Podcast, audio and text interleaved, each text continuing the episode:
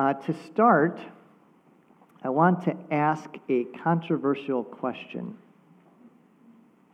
How's that to start a sermon? Okay. So here goes. Controversial question. That is, how high should you hang a picture or a photograph on a wall? Uh, okay, all right. Now, now, look, hey, uh, I, I think I might have touched a nerve here, but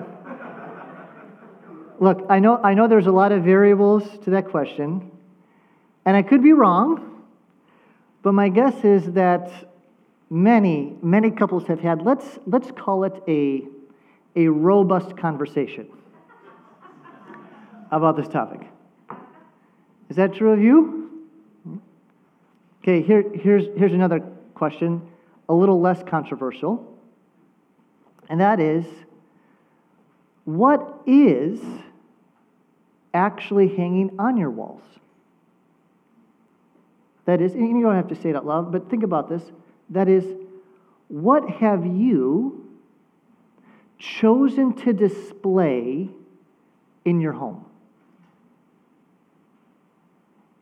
My, my guess is if I walked into your home and I looked around at your walls and the things that you've chosen to display, my guess is you have chosen to display something you're proud of. Maybe a really nice picture of your family, maybe a piece of sports memorabilia. Maybe if I went into some other rooms, I may even see a certificate of some kind of accomplishment somewhere. But my guess is the items you have purposely chosen to display on your wall, no matter how high or how low, were something you are proud of and you want others to see. I mean, I have yet to meet a woman who has chosen to hang a beautiful picture of her family in the corner of her unfinished basement. No, such pictures are often, where do, they, where do you normally see these pictures? Where, where? Living room, above a fireplace, on the mantle, right? We intentionally choose the location where we display those items we value most. Sometimes, like I said, we hang them high. Sometimes we hang them low, and our wives are happy about that. But nevertheless, we all intentionally choose where we want to display those things dearest to us. Faith, today we begin a new series through the book of Ephesians. And it's hard to overstate just how significant this six chapter New Testament book is. Armitage Robinson, the Dean of Westminster from 1902 to 1911, he called this book, quote, the crown of St. Paul's writing. As several commentators have pointed out, Ephesians was John Calvin's favorite letter. Others have referred to it as, quote, the divinest composition of man and the Grand Canyon of Scripture. And as we will see in the coming weeks, there are many significant themes that run throughout this book, many glorious, important themes that run throughout this book. However, as Paul makes clear, I want to argue, this book does have a central message that actually unites all these really important themes. And you know what that, that central message is? It's this the glory of God displayed through the church. If we were to summarize the central message of Ephesians, it would be the glory of God displayed through the church. Friend, just like you have chosen to display that which is dearest to you, such as a great family picture or a piece of sports memorabilia. You've chosen to display it in a place in your home for all to see. So too, God has chosen to display that which is dearest to Him. And you know what that is? His glory. And He's chosen to display it in and through the church. And as we begin our journey through this book, I want you to see how clearly Paul makes this point. He does so directly in chapter 3, verse 10, after describing the breathtaking and incredible work that Christ has done to save us and how he's then reconciled us one to another. Paul then pens these important words in chapter 3, verse 10. He says, referring to God, God's intent was that now, through the what? Church, the manifold wisdom of God, the mysteries of the gospel, His glory, the manifold wisdom of God should be made known to the rulers and authorities in the heavenly realms. Then a few verses later, at the end of chapter 3, Paul writes, Now to him who is able to do immeasurably more than all we ask or imagine, according to his power that is at work within us. Think of his power, chapter 1 and chapter 2.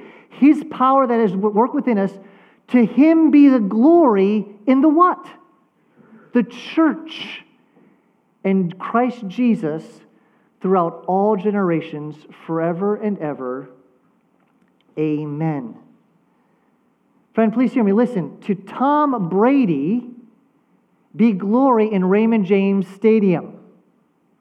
To Aaron Judge be glory in Yankee Stadium. To Patrick Kane be glory in the United Center. But, friend, please hear me. To God be the glory in the church and Christ Jesus. Faith, please hear me. The church, this church is the size of three people 30, 300, 3,000. It's the local church. That's the stadium where God has chosen. He could have just chosen any place, but the local church is the stadium where God has chosen to display his glory. Not a Bible college, not a seminary, not a campus ministry, not a parachurch ministry. And we're thankful for all of them. But very clearly, God has chosen to display his work in the local church. So, friend, you want to see the glory of God on display? In the words of Nacho Libre, you want a little taste of the glory? Go to church. Go to church to see God's mighty power at work in his people. Like I said, whether it's 10 or 10,000.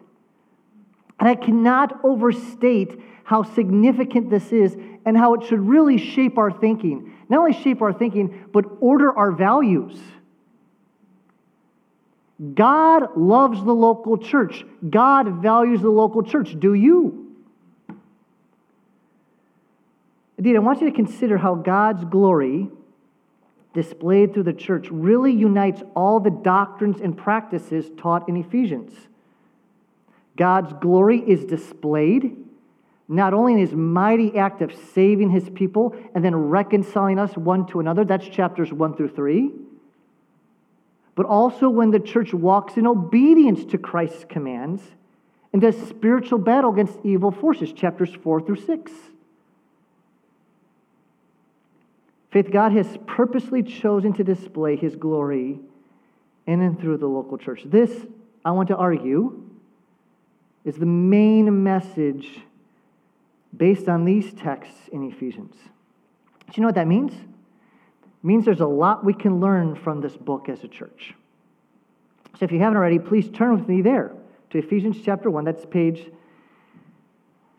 7 or 976 in that paperback Bible paperback Bible in the chair in front of you. As you're turning there, let me give you just a few introductory remarks. As I mentioned, the Apostle Paul wrote this letter. But you happen to know where Paul was when he penned the book of Ephesians. Prison is always a good guess. he, he, wasn't, he wasn't lying on the beach with a tea in his hand. No, he was in prison in Rome around AD 61 through 62. He actually mentions his imprisonment three times in this letter. And you know why he was in prison? He was in prison because he was being faithful to the Lord Jesus Christ. And as we see here in other letters of Paul, Paul does not complain. Rather, he has joy. And by the inspiration of the Holy Spirit, he also has God's wisdom to share with us. So, this morning, what we're going to do, as you can see there on the title slide, is we're just going to focus in on the first two verses. But what I want to do, a couple things. I want to challenge you and encourage you to read through this book. Clint and I were talking not too long ago about it, and it doesn't take that long to read through the first six chapters in one sitting. I, I would desire us as a church to be soaked in this book. So, so read it every week, at least the chapter that we're going to be studying. And what I want to do is, although we're going to be looking at the first two verses, I do want to read chapter 1, verse 1 down to verse 14. So follow along with me in your copy of God's Word as I read Ephesians 1. The first 14 verses. We read this Paul, an apostle of Christ Jesus, by the will of God, to the saints who are in Ephesus and are faithful in Christ Jesus. Grace to you and peace from God our Father and the Lord Jesus Christ. Blessed be the God and Father of our Lord Jesus Christ, who has blessed us in Christ with every spiritual blessing in the heavenly places, even as He chose us in Him before the foundation of the world, that we should be holy and blameless before Him. In love, he predestined us for adoption as sons through Jesus Christ, according to the purpose of His will, to the praise of His glorious grace with which He has blessed us in the Beloved. In Him, we have redemption through his blood, the forgiveness of our trespasses according to the riches of his grace which he lavished upon us, and all wisdom and insight, making known to us the mystery of his will, according to his purpose, which he set forth in Christ, as a plan for the fullness of time to unite all things in him, things in heaven and things on earth. In him we have obtained an inheritance having been predestined according to the purpose of Him who works all things according to the counsel of His will, so that we who were the first to hope in Christ might be to the praise of His glory. In Him, you also, when you heard the word of truth, the gospel of your salvation, and believed in Him, were sealed with the promised Holy Spirit who is the guarantee of our inheritance until we acquire possession of it to the praise of his glory. Amen and amen.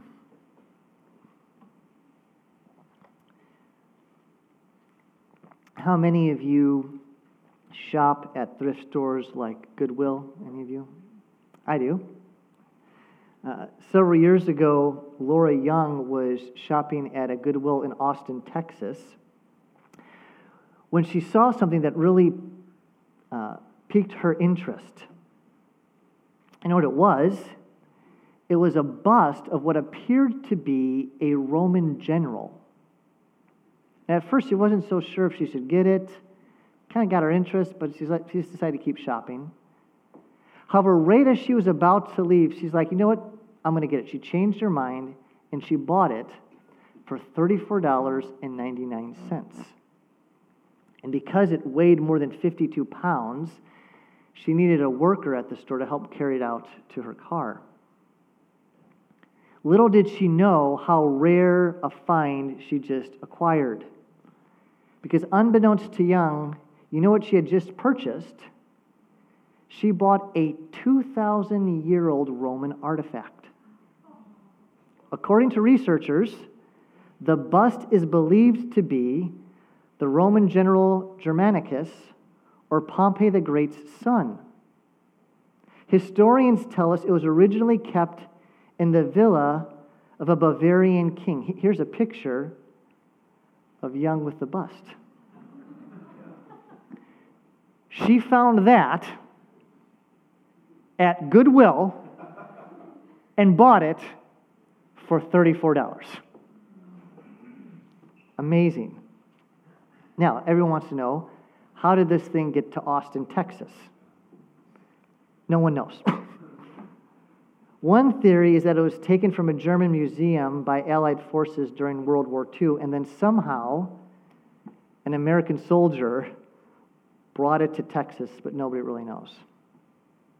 But get this this wasn't the first time that Young had picked up something valuable at a thrift store. She previously picked up a Chinese painting worth $63,000 for just a couple of bucks. Can you imagine? Now, think for a moment about this bust, okay? That was in a Goodwill, probably maybe on, the, on one of the shelves there. Think of how many people just brushed past it. Think of how many just looked at it and then kept on their merry way. Think of how many people just glanced at it, didn't give it any more thought, and moved on. Faith, I want to submit to you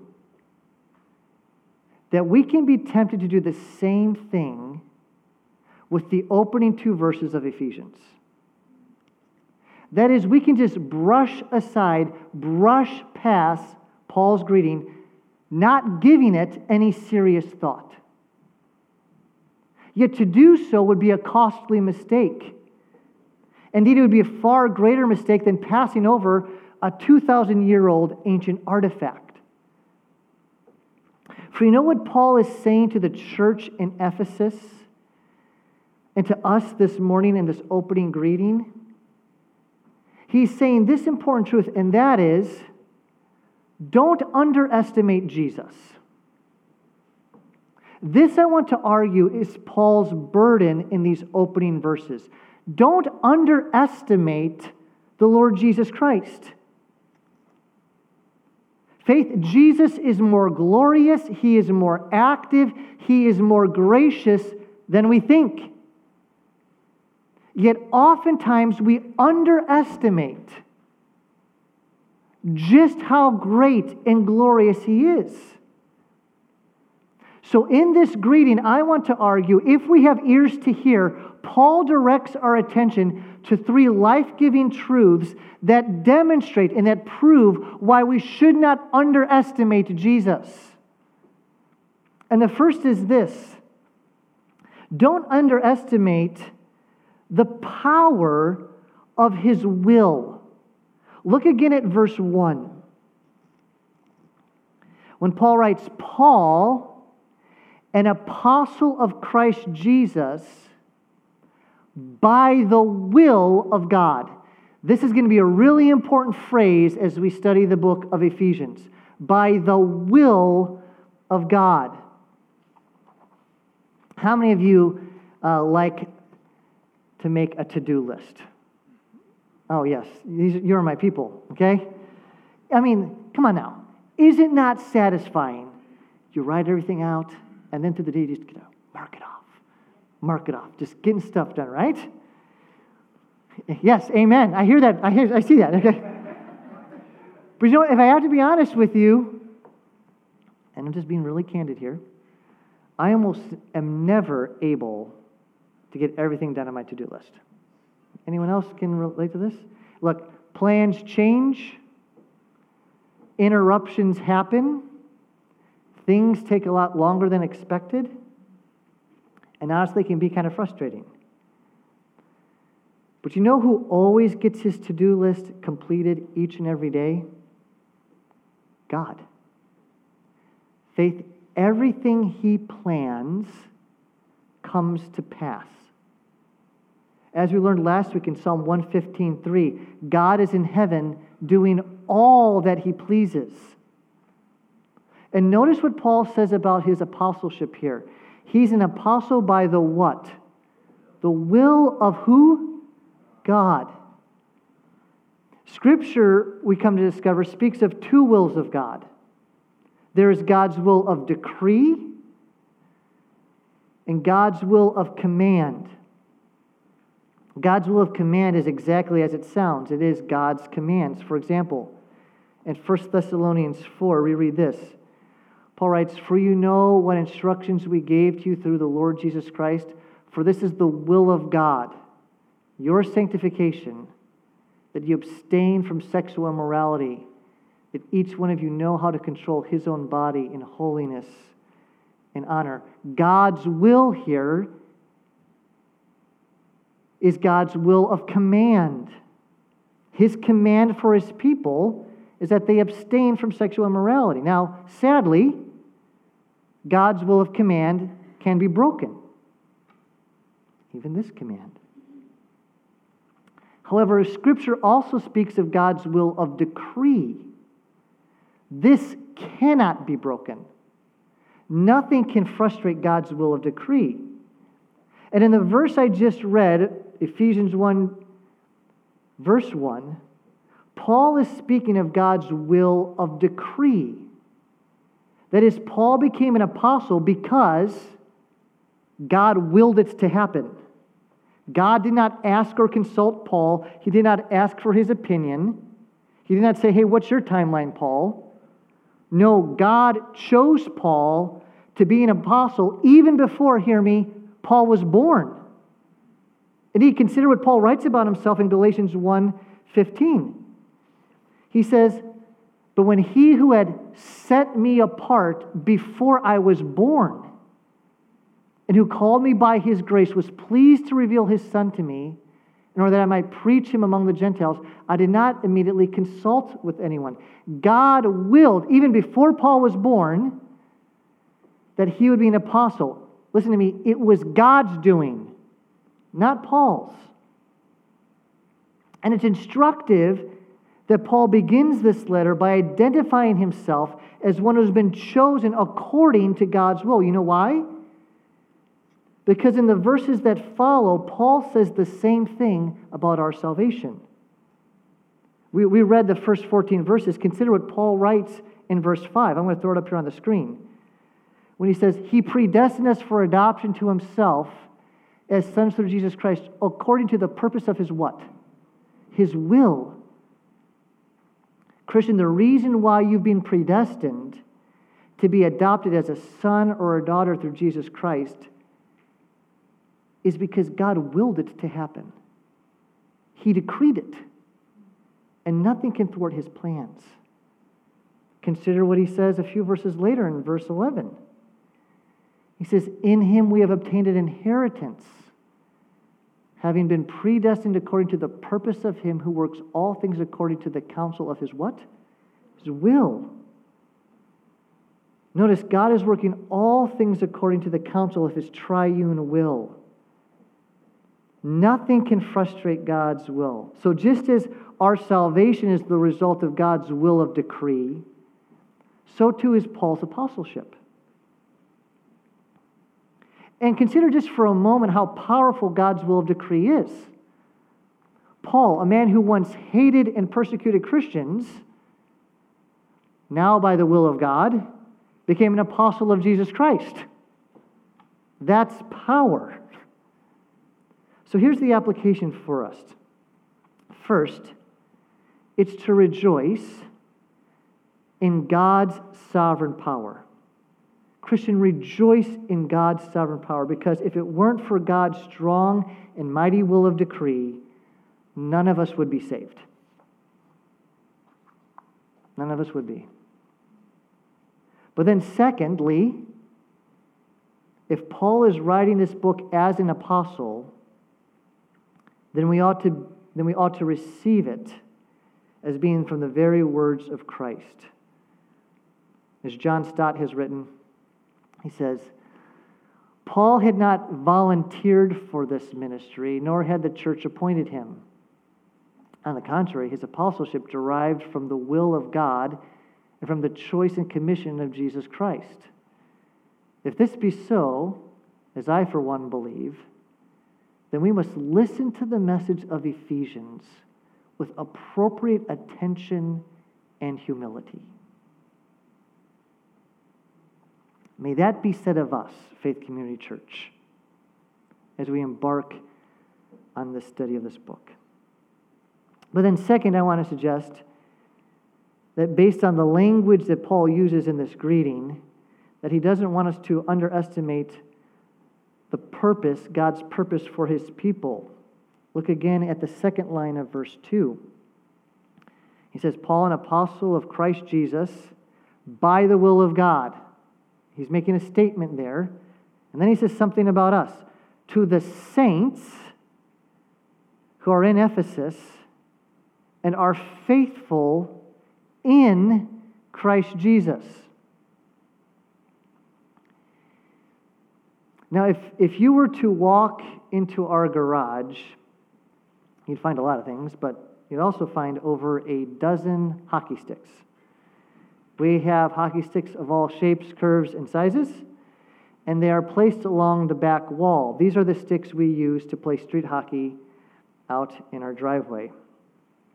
Yet, if you were to look a little closer in my garage, and I really wouldn't want you to do that, but if you were to look a little closer in my garage, you would find two more hockey sticks tucked high away on a top shelf.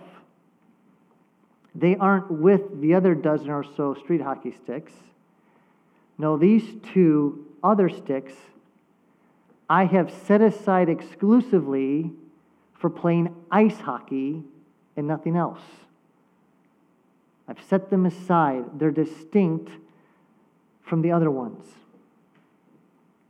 Paul writes to the saints who are in Ephesus.